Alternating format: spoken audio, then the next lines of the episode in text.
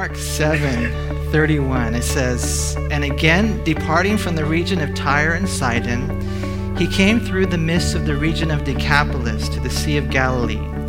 Then they brought to him one who was deaf and had an impediment in his speech, and they begged him to put his hand on him.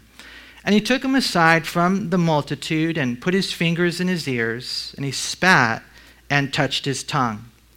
Then looking up to heaven, he sighed and said to him, 'Ephphatha,' that is, 'be opened.' And immediately his ears were opened, and the impediment of his tongue was loosed, and he spoke plainly. Then he commanded them that they should tell no one, but the more he commanded them, the more widely they proclaimed it. And they were astonished beyond measure, saying, 'He has done all things well. He makes both the deaf to hear and the mute to speak.'" And so we see, first of all, that this reveals who Jesus is. He is the Christ. He is the Messiah. He is the Savior of the world. And in looking at this, we see the geography that Jesus travels from Tyre and Sidon to this region known as Decapolis. It literally means 10 towns. And, you know, although it seems fairly simple, you got to kind of put yourself there. William Barclay, he's a historian, he says that this journey, because it wasn't a direct route, would take 8 months to travel. And so we're not really sure how fast they went. We can assume that as they're on the way, Jesus would be teaching his disciples, and that there would probably be a lot of other miracles that Jesus did that we don't have an account of. There's a real cool passage over in John chapter 20 and verse 30 and 31. It says, "And truly, Jesus did many other signs in the presence of his disciples, which are not written in this book. But these are written that you may believe that Jesus is the Christ, the Son of God, and that believing you may have life in his name." At the end of the day, you guys, that's what it's all about today, you know. When we look at Jesus healing a man who can't hear, and he has a speech impediment, and he does it in such a way, you know, sticking his fingers in his ears and, you know, spitting and touching his tongue, and then looking up and, you know, just saying, "be opened" in Aramaic language. You look at that and you might get caught up in all that kind of stuff, and it is kind of cool, but at the end of the day, you got to know the reason this is taking place is so that you and I would believe. And as we believe, we have life in his name. That's what Jesus is doing. He's proving who he is. He is the one that the Old Testament prophesied about, the Messiah. The Greek word is Christos. That's where we get our word Christ. He is the Savior of the world. And it's so cool because I know most of you here, you've given your life to Christ, man. You love him. You know he loves you. You know he died for you, that he rose again. You know who he is. And you've given him your heart. And you have life. Don't take that lightly. You know, we have it now, and one day we'll be home in heaven forever and ever and ever. So we're still here because God's working on us, and God wants to use us to help others have life. That's why we see this miracle take place. Jesus is proving who he is. You know, last week we studied how Jesus cast out the demon from the daughter from a distance. I mean, all he did was think it, and the demon was gone, right? That's a sign. That's a sign that he's the Savior. Here we see Jesus healing a man who is deaf and has a speech impediment. And again, all it is in one sense is a revelation of who he is. I like the way Mark puts it. Mark 7:35 in the NLT, it says, "Instantly the man could hear perfectly, and his tongue was freed, so he could speak plainly." I mean, don't you guys appreciate the ability to hear? I mean, I love music. How many of you here, you love music? You know, one of these days, I want you guys to email me your favorite, like, musician or song, and we're going to play some of the music you guys like, as long as it's cool, you know?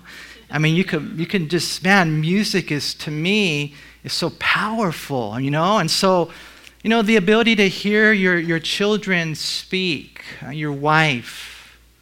I mean, the ability to hear someone preach the word. I mean, the blowing of the wind. I mean, I wake up in the morning and I'm always praying and thanking God for the birds that are singing. And then if I just pause for a moment, I can hear them. I mean, this guy, he couldn't hear. This guy, he couldn't speak. He had this speech impediment. And so Jesus comes and he heals him. How did he do it? You know, like I said, it was pretty unorthodox, and, you know, just the touching his ears and spitting. How many of you ladies are okay with that? You know, well, Jesus did it, so you got to be okay with it, you know. But, you know, it's interesting. When you look at this whole account, Matthew tells us it wasn't just this man. In Matthew 15 and verse 30, this same incident says, great multitudes came to him, having with them the lame, blind, mute, maimed, and many others, and they laid them down at Jesus' feet, and he healed them. And so sign after sign after sign after miracle after miracle after miracle, right? And when you look at this, that's what Jesus is trying to communicate, who he is. You know, something that's really fascinating, I found it interesting, is the Greek word, speaking of this man's speech impediment, right here in Mark 7, is not found anywhere else in the Bible. But it is found in the Septuagint, which is the Greek version of the Old Testament. And it's only found one time over in the book of Isaiah. And when you look at that passage, as a matter of fact, let's turn there real quick. Keep a marker here in Mark 7, and then go to Isaiah chapter 35, if you would. Because this is where this same word is found. In Isaiah 35 and verse 3, it says, strengthen the weak hands and make firm the feeble knees. Say to those who are fearful-hearted, be strong and do not fear. Behold, your God will come with vengeance, with the recompense of God. He will come and save you.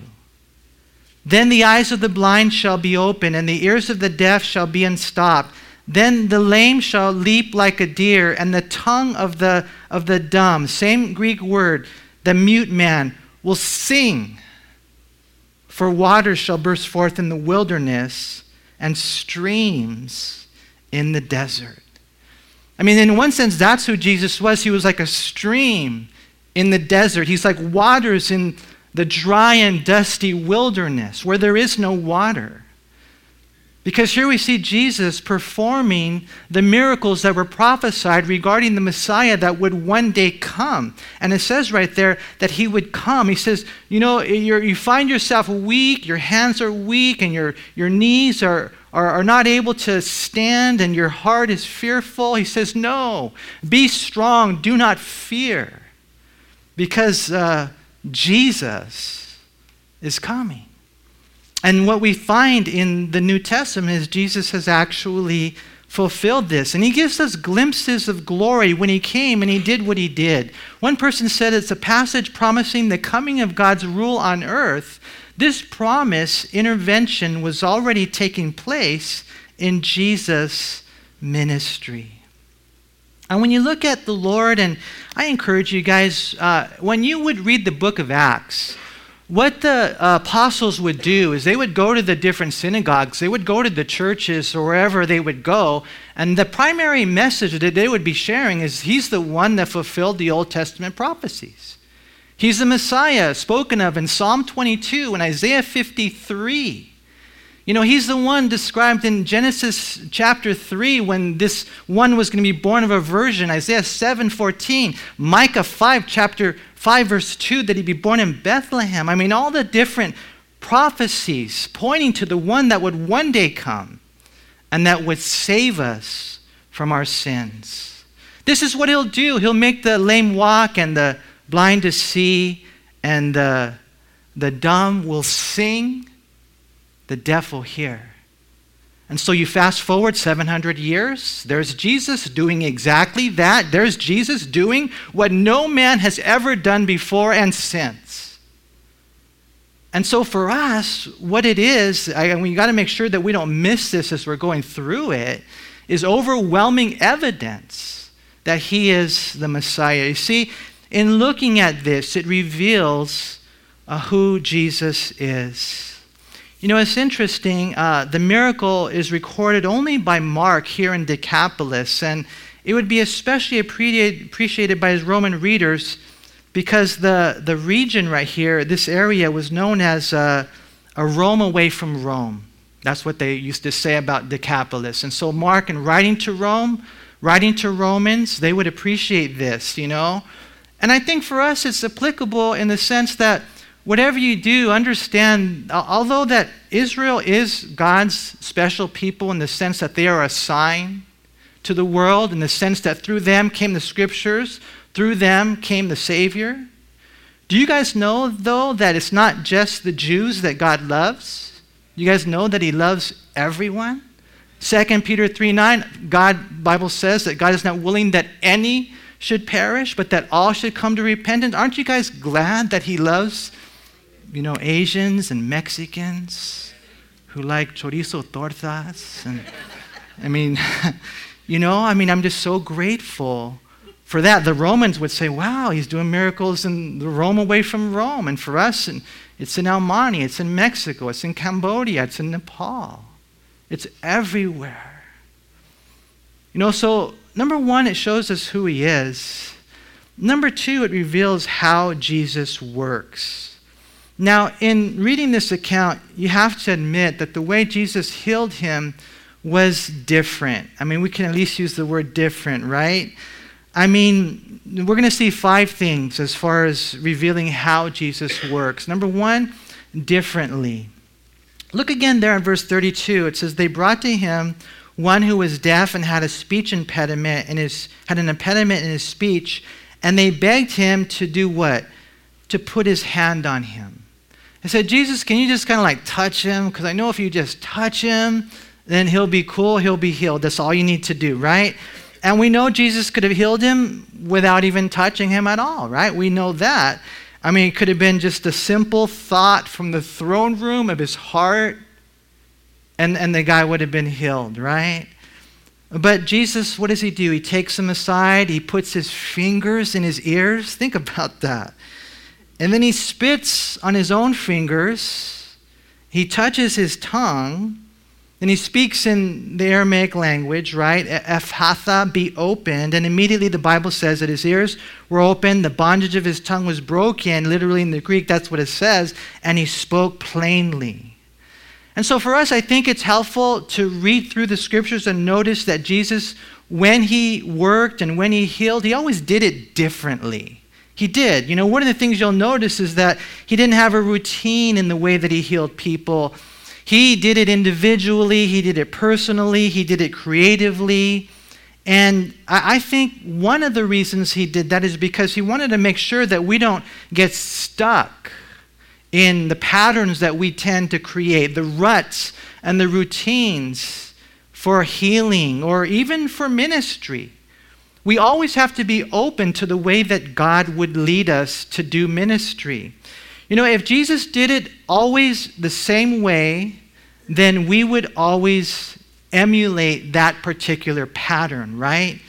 But the thing about it is, as we're sensitive to the Holy Spirit, as we're open to him, then he might say, well, I want you to do it this way next time, even though last time it worked the other way. And God is just like that, right? I mean, you know, I think more than anything else, and looking at this, the way that he did it differently, is he wants us not to emulate the pattern, but to emulate his heart, which leads us to the second point, and that he did it not only differently, number two, he did it compassionately. Compassionately. That is one common denominator in all the healings of Christ. You guys know how Jesus loved the people and he cared for every single one of them, right? I mean, he was compassionate, and even here we see that in the way that he took him aside from the multitude. The NLT says he led him away from the crowd so they could be alone. You know, and just as a quick side note, you're here and you're in a congregation, you know, you live in a world of whatever, 6 billion people. And a lot of times we don't realize how personal God is, but he is. And I've seen it day after day in my life. I think the way that you'll discover how personal God is number one, by reading the Bible. Number two, by listening, by watching, by opening your eyes in life, and you next thing you know, you hear him speaking to you, and you see little signs that he does just for you. So he pulls him away from the multitude because he wants to deal with him individually. It was tender. It was compassionate. It was considerate.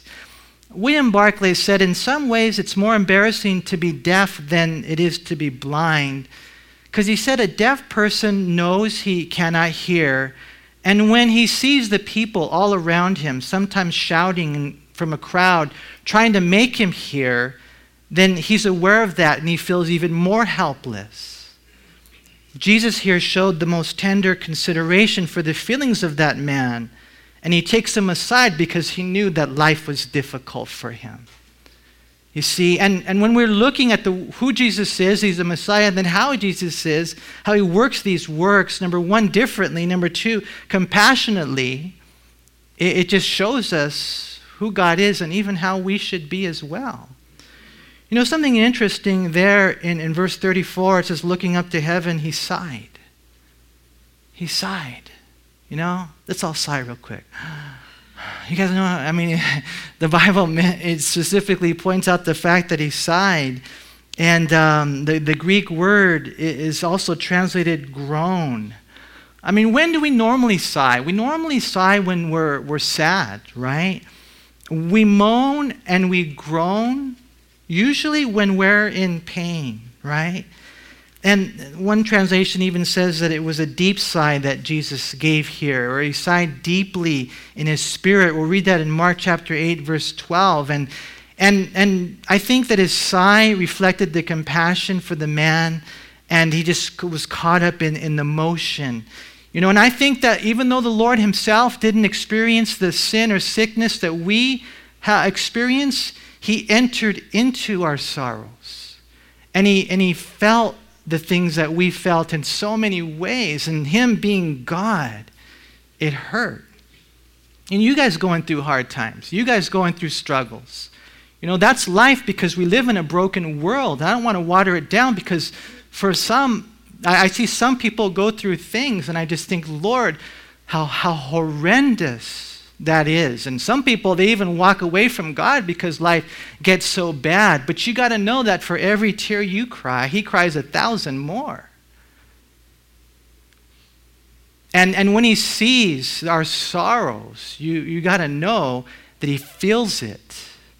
And he groans and he sighs because he's a compassionate God.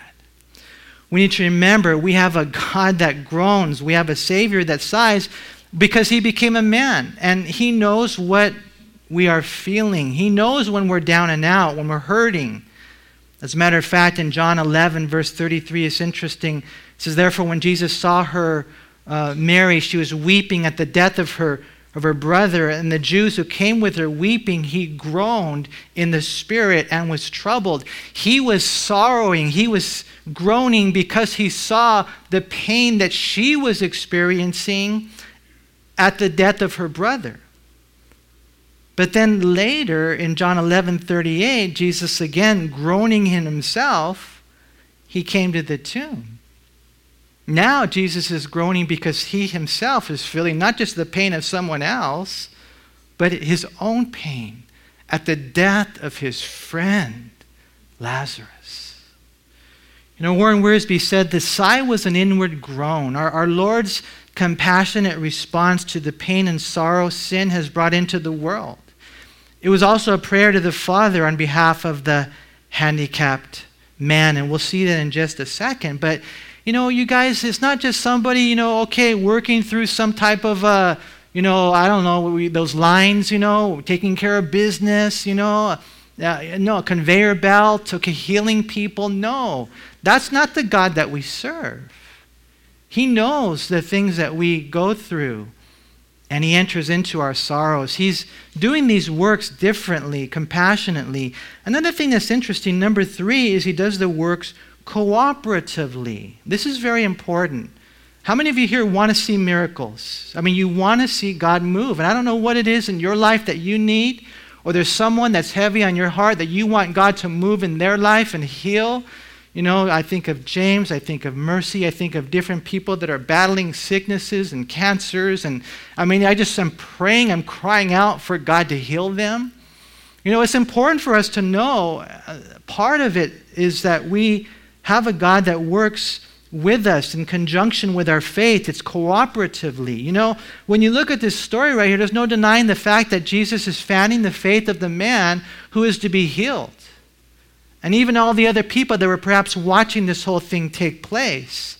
You know, we don't know for certain, but, you know, maybe, I don't know how it all started. Hey, maybe they wrote it down right here in the dirt or some type of a, you know, canvas. We're going to take you to a man that wants to heal you. You know, I don't know. So anyways, he goes and everyone's watching this take place. And so the man has it stirring in his heart, right? I hope I can get healed. And then he meets Jesus, and then Jesus takes him aside, indicating, okay, now I'm going to be dealing with you. I'm focusing on you, right? And he puts his fingers in his ears. Now, come on, think about that. Don't you think that's a little weird? Come on, let me do that to you after service today and see how many of you slap me, you know? I mean, he put his fingers in his ears. What's he saying to him? I'm gonna deal with your ears. And then again, he spit, like we talked about, and who knows what that spit looked like. And then he opened your mouth, you know, and he touches his tongue. You know, I mean, and they say the Ephphatha, that Aramaic word. A lot of the teachers were saying that was easily read, because undoubtedly when you're deaf, you got to know they read lips. He knew what he said, even though he didn't hear it. And he's looking up. That's the way Jesus would pray. We'll see that in a second. All this is doing what? It's stimulating the faith of the man. There's no doubt about it that 9 times out of 10, when God does miracles, he does it in cooperation with our faith. And God will do little signs and miracles, and things will happen in our life that will stir that up, but we have to pay attention, right? I mean, I don't know how you guys feel about this whole thing, but, you know, I mean, here's Jesus taking him aside, putting his fingers in his ears, honing in on them, and he spits. Ladies probably struggle, but guys are okay with it. And then, you know, you're wondering, well, was this the only time Jesus spat? As a matter of fact, Jesus spit other times. In Mark 8:23, he took the blind man by the hand, he led him out of town, and when he had, this one says he spit on his eyes. And then it says that he put his hands on him. Now that's interesting. John 9:6, it says he spat on the ground and he made clay with the saliva, and then he anointed the man's eyes, right? And the thing about it is this, and who knows if there's truth to it or not, but they said that there was healing. They believed in that culture that there was healing power in someone's saliva. Okay, that's what they believed. One commentator said it was not uncommon in Judaism of the day to associate curative powers with a person's saliva. And so, all that to say, in one sense, you have sign language, in the fullest sense of the word, right? I mean, it was symbolic acts that uniquely suited the man's needs and caused him to exercise faith. You know, and we got to know, you guys, I mean, it's not always God's will to heal on this side of time. If you're a Christian, he's either going to heal you here or there. So we have confidence in that, right? But sometimes it is God stirring up our faith because he wants to do a miracle. And I've seen it over the years. Many, many people get healed. And God's working and God's drawing out their faith. We see it throughout the Gospels. You know, God does his part. We do ours. We need to believe in order to receive, right? That's what Jesus said in Matthew 9:29. According to your faith, let it be to you. According to your faith. Mark 9:23, Jesus said to him, if you can believe, all things are possible to him who believes. And so there is an element there that we have to understand. Jesus is trying to work within us. Warren Wiersbe said this, since the man was deaf, he could not hear our Lord's words, but he could feel Jesus' fingers in his ears and the touch on his tongue. And this would encourage the man's faith. You know, and I don't know how, if you guys have ever experienced that, but let me just say something to you right now, okay? The Lord is always talking to you. He's always talking to you. little signs, little things. I'm not talking about mystical Christianity. I'm talking about personal Christianity, especially when you're going through hard times, or especially when you have to make big decisions. What I want to encourage you to do is to listen with all of your heart.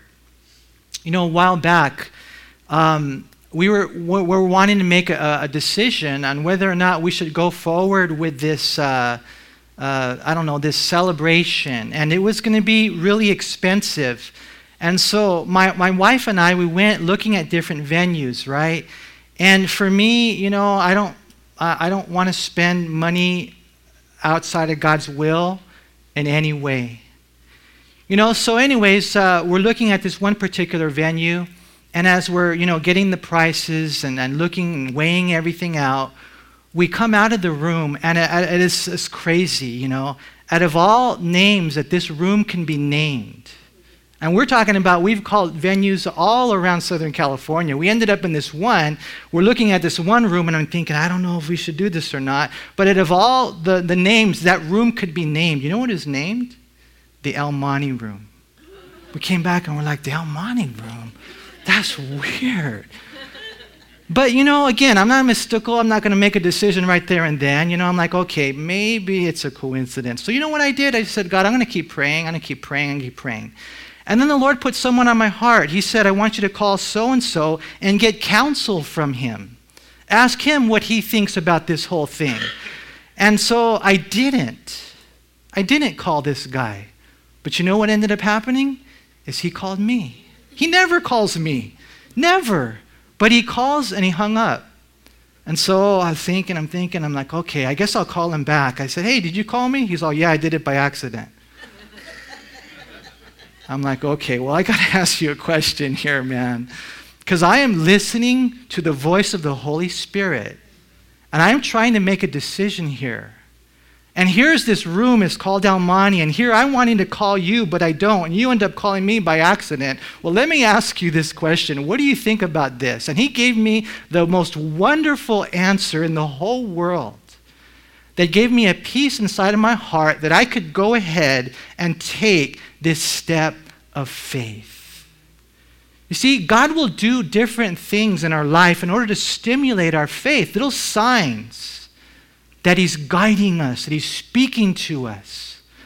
I remember when we first started the church in Almonte, and I can just tell you a million different things. And, you know, don't get me wrong, whatever you do, don't become a mystical Christian who does things that are against God's word because they got, you know, some fuzzy feeling inside or what they considered a sign. Some people will get divisive in a church because they got mystical. No, you don't sin. Oh, you get a divorce from your wife because the Lord showed you this. No, I'm not talking about going against the word.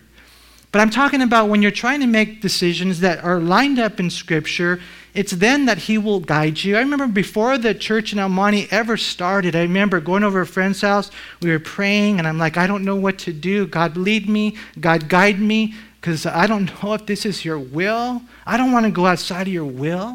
And I still remember, we were just saturated in a time of beautiful prayer. And then I looked up, and outside of his window, there was a big truck, and it said Almonte on it, right there and then. Now, you know, usually God won't speak audibly, although he can, but he will show you signs.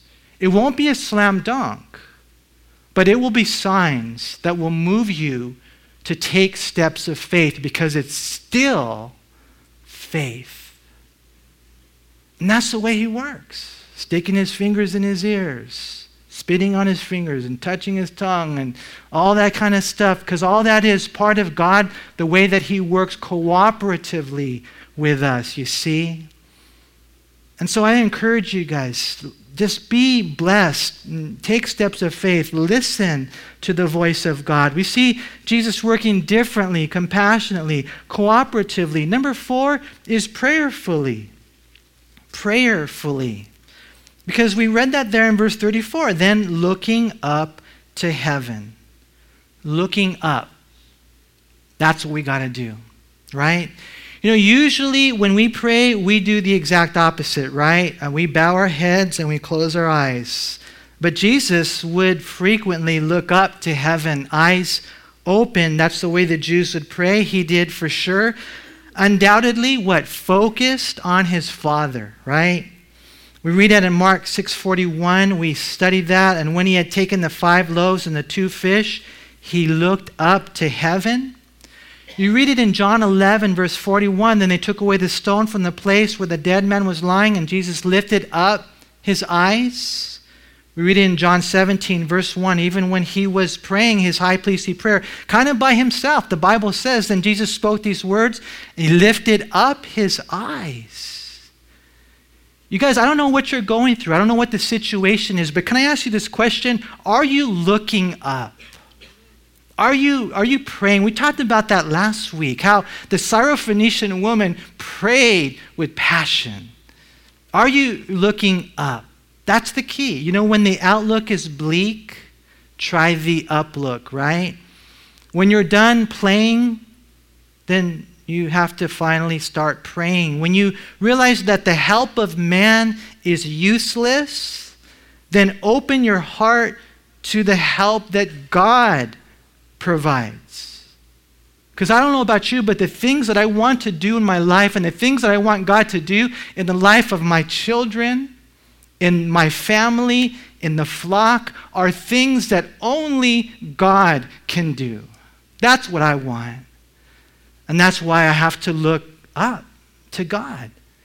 The help that he provides, right? Psalm 121, I just can't help but think of that psalm. It's the song of ascents. When they're going up to Jerusalem, he says, I will lift my eyes to the hills, from whence comes my help. My help comes from the Lord, who made heaven and earth. He's our helper. You guys, when people pray, when churches pray, when families pray, when ministries pray, they will see God work. And that's how Jesus worked. He looked up. He prayed and God answered. You know, in looking at our study, I think it reveals who Jesus is. He's the Messiah. It reveals how Jesus works. We have 4 things so far. We'll see one more later. And then number 3, it reveals something about us. You know, and you guys have to give me a little bit of freedom here, if you would. You're probably already going to stone me for my political stance, or maybe for reading the wrong chapter when we started the study today. But here is something you got to go a little deeper, a little deeper. You know, because when you read different teachers touching on this subject here, this whole passage, most of them will point out the fact that we all need Jesus to heal our speech impediment. All of us here. You know, we all need that. It reveals something about us, and that is that in order to speak right, we need to hear right. See, they brought to him one who was deaf and had an impediment in his speech. And you guys are probably aware of this. It's a biological fact that defective speech usually results from defective hearing. And that's true physically, and it's true spiritually. You know, this guy right here, he could hardly talk, one translation says. He had difficulty speaking. You know, and in reading this passage right here, I think most of us would probably initially say that these problems that this guy had are in no way related to me. But I would venture to say that it is, that almost all of us here need the power of God to touch our tongue. I want his saliva on my tongue. I want his words in my mouth. I think we all need that. You know, we need the power of God in order to be able to speak the word of God. And in order to have that, we need to listen to the voice of the Holy Spirit. I mean, can you hear the voice of the Holy Spirit? Can you hear God speaking to you? Because let me tell you something, he doesn't need mediators. He can speak directly to your heart if you would just listen. And listening is the key. I really think it's the key. That's why we have two ears, right, guys? And one mouth. And you're like, no, it just looks better. That's only because you're used to it. I mean, if God originally made us with like a little hearing piece right here, we would all just be used to that, right? Have you guys ever seen that one Twilight Zone? No, I'm just joking. No, God, come on. It's obvious. He's making a statement. And if you haven't learned that yet, then you're not grown up. You got to listen a lot more than you speak. You got to think twice before you speak, right? The Bible says that every man be swift to hear, slow to speak, right? I mean, I wonder if any of us would be honest and admit, Lord, I have a speech impediment, you know? And here's the thing, it might mean that you are one of those who says mean things. That's not right. You have a speech impediment. Please know that that is not cool with your Creator. We need to say the right words at the right time, in the right way, with the right tone of voice and tact. Maybe you're one of those who says things in a mean way and you need the Lord to touch you. Or I know some people who they lie so naturally, so flippantly and constantly. If you're here today and you're one of those liars, please understand that liars don't go to heaven. That lies are the language of Lucifer. You need God to heal your speech impediment. You know, there are those who are supposed to speak God's word, God's love, as God's man or God's messenger, but you don't. You don't. You never say anything about Jesus to anyone. You never, ever open your lips and just share the Lord with those who don't desperately need him. And you have a speech impediment. It's like, the truth is, you don't dare, because you don't care. You need the Lord to work, right? And that's the sin of silence. We need the Lord to use us to live the life and to have the lips that would honor him. And I'm not saying that to beat you guys up. Hopefully, if it's applicable to you in any way, I pray, myself included, that it would wake us up to the fact that God wants us to speak. And he can give us the courage and clarity in our conversation. You know, I want to encourage you guys even to look at the example of Moses, one of the greatest spokesmen ever in the Bible, who was sent by God to speak God's word, and he wasn't able to do it on his own. You guys remember in Exodus 4, in verse 10, the Bible says, "And Moses said to the Lord, 'O my Lord, I am not eloquent, neither before nor since. You have spoken to your servant, but I am slow of speech and slow of tongue.'" And a lot of people believe that means he had a stammer or a stutter. He, you know, like that, I can't talk.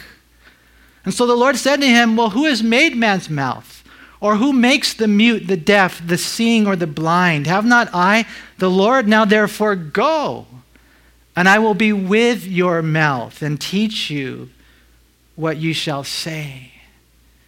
You know, there are people in your life that you work with, that are your friends, that all they need to hear from your lips is the name of Jesus, and their hearts will melt.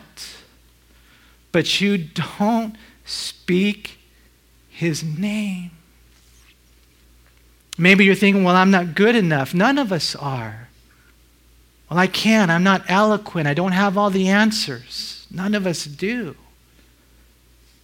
Take it one step at a time, and you watch what God will do. Praise God, Moses eventually went and spoke, and the reason is because he listened to the Lord. And I believe that God will lay things on your heart, what to share and how to share, when and who to, and as you listen to the Bible generally, and his Spirit personally, then what you'll find is that hearing that gets healed will then equate into a speaking that gets healed. You know, sometimes we don't speak when we should, and then there's times when we speak and we shouldn't. And that's what they did there in verse 36. Notice again, then he commanded them that they should tell no one. Okay, have you ever had God says, okay, don't say anything to your wife or your husband or whatever, and then you do? Have you guys ever done that? Well, the Lord here said, don't tell anyone. It says, but the more he commanded them, the more widely they proclaimed it. How many of us can relate to that in marriage? But anyways, the Lord here said, don't tell anybody about what's going on right here because it's not my day. There would be a specific day that he revealed himself as the Messiah, and it would hinder ministry, according to Mark 1:44-45. But they went and they did whatever they wanted to do. It's a lesson for us, not right. But at the end of the day, we read in verse 37, and they were astonished beyond measure, saying, he has done all things well. And I highlighted that in my Bible because really that's what Jesus does. He makes both the deaf to hear and the mute to speak.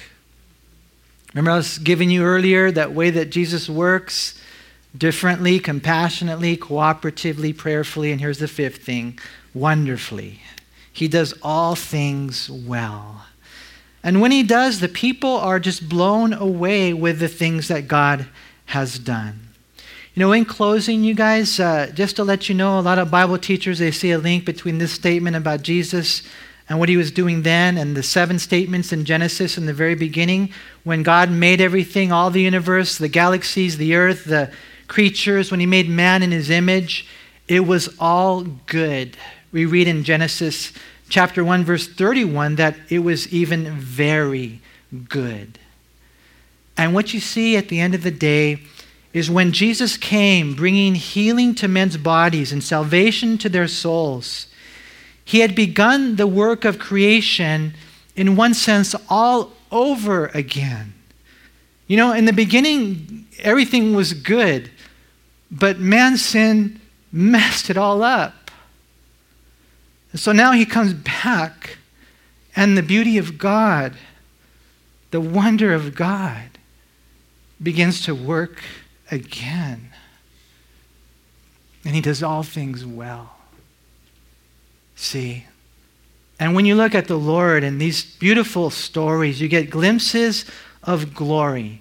You get glimpses of it, right? In the land of the Lord, our home in heaven. I don't know about you guys, I look forward to it. No more suffering or sickness because there'll be no more sin, no more defeat because there'll be no more devil, there'll be no more death. You guys look forward to heaven? It's going to be cool. Chorizo tortas are going to be good for you, man. Pizza. Jesus came to us with hints of heaven on earth. He came to reveal who he was. He came to us so that we would come to him.